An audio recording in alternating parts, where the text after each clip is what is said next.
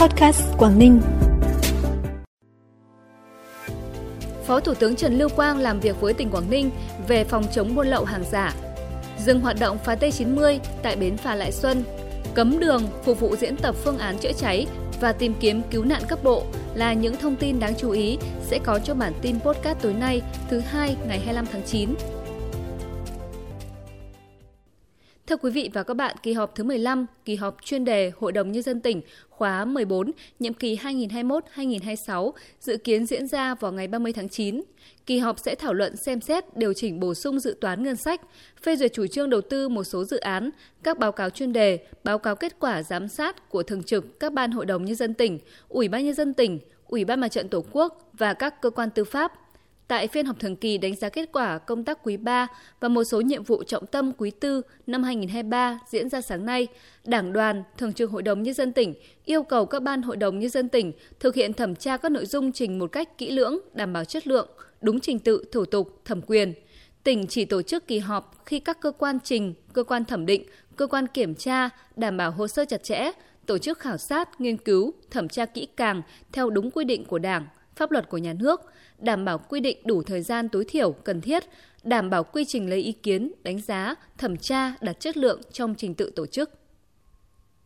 Sáng nay tại thành phố Móng Cái, Phó Thủ tướng Trần Lưu Quang, trưởng Ban chỉ đạo 389 quốc gia, dẫn đầu đoàn công tác của chính phủ đã có buổi làm việc với tỉnh về tình hình phòng chống buôn lậu, gian lận thương mại và hàng giả trong 9 tháng năm 2023. Báo cáo tại buổi làm việc, Phó Chủ tịch Ủy ban nhân dân tỉnh Bùi Văn Kháng cho biết, trong 9 tháng, hoạt động buôn lậu, gian lận thương mại và vận chuyển trái phép qua biên giới tiếp tục được kiềm chế, không có vụ việc nổi cộng trên địa bàn tỉnh Quảng Ninh. Phó Thủ tướng đánh giá cao kết quả của tỉnh, đồng thời yêu cầu tuyệt đối không được chủ quan trong công tác phòng chống buôn lậu, gian lận thương mại và hàng giả, cần tăng cường áp dụng cửa khẩu số để nâng cao năng lực thông quan. Tại buổi làm việc, Phó Thủ tướng cũng đã cho ý kiến về một số đề xuất kiến nghị của tỉnh Quảng Ninh về đầu tư cơ sở hạ tầng khu vực cửa khẩu, công trình bảo vệ biên giới trên địa bàn tỉnh. 9 tháng năm 2023, công ty cổ phần than núi béo đã khai thác được 1,4 triệu tấn than, than tiêu thụ đạt 1,7 triệu tấn. Quý 4, nhiệm vụ then chốt của công ty là tiếp tục đảm bảo an toàn kỹ thuật, vệ sinh công nghiệp nhằm giữ vững ổn định sản xuất và năng suất lao động, đồng thời chăm lo cải thiện điều kiện làm việc, ăn ở cho công nhân, đẩy nhanh tiến độ đào lò, chuẩn bị diện sản xuất, quản trị chi phí và đảm bảo chất lượng than. Hiện nay, Ủy ban nhân dân thành phố Hải Phòng đang triển khai xây dựng cầu Lại Xuân, kết nối giao thông từ huyện Thủy Nguyên thành phố Hải Phòng sang thị xã Đông Triều tỉnh Quảng Ninh. Việc tổ chức giao thông tuyến đường 352 và tuyến đường liên tỉnh từ huyện Thủy Nguyên, thành phố Hải Phòng đến tỉnh Quảng Ninh đang sử dụng phà 90 tấn để đảm bảo giao thông qua phà Lại Xuân – Tuy nhiên, để đảm bảo an toàn trong quá trình thi công cầu, Sở Giao thông Vận tải thành phố Hải Phòng có thông báo dừng hoạt động chạy phà T90 ở bến phà Lại Xuân từ ngày hôm nay 25 tháng 9. Sở Giao thông Vận tải tỉnh Quảng Ninh sẽ triển khai phương án phân luồng giao thông cho các xe ô tô trên 16 chỗ ngồi và xe ô tô tải có tổng tải trọng trên 3,5 tấn không qua phà Lại Xuân theo hướng từ Quảng Ninh đi Hải Phòng. Bản tin tiếp tục với những thông tin đáng chú ý khác. Hướng đến chào mừng kỷ niệm 60 năm ngày thành lập tỉnh, hiện nay các nghệ sĩ đang tích cực sáng tác nhiều tác phẩm mới như một lời tri ân đối với vùng mỏ Quảng Ninh. Tính đến thời điểm này, đã có 500 tác phẩm ở đa dạng các thể loại đã được ra mắt công chúng.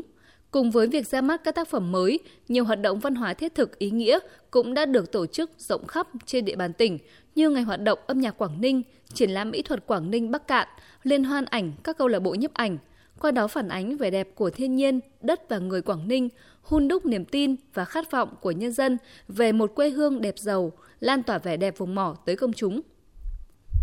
Đợt thi thứ ba cuộc thi trắc nghiệm tìm hiểu Quảng Ninh 60 năm xây dựng và phát triển sẽ kết thúc vào lúc 9 giờ ngày 30 tháng 9. Đến nay đã có trên 95.000 lượt tham gia dự thi. Trong đó thành phố Hạ Long đang là địa phương dẫn đầu với trên 19.000 lượt tham gia dự thi. Tiếp theo là thành phố Ung Bí với trên 18.000 lượt thị xã Quảng Yên có gần 15.000 lượt dự thi, đứng ở vị trí thứ ba. Sau gần 3 tháng tổ chức, tính đến 9 giờ ngày hôm nay, cuộc thi đã có trên 340.000 lượt dự thi.